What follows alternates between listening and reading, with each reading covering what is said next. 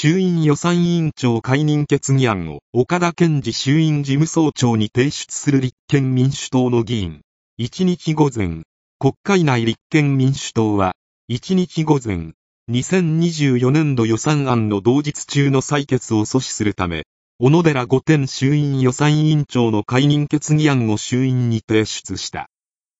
The main opposition Constitutional Democratic Party of Japan submitted a motion Friday to dismiss Itsunori Onodera, chairman of the Budget Committee of the House of Representatives.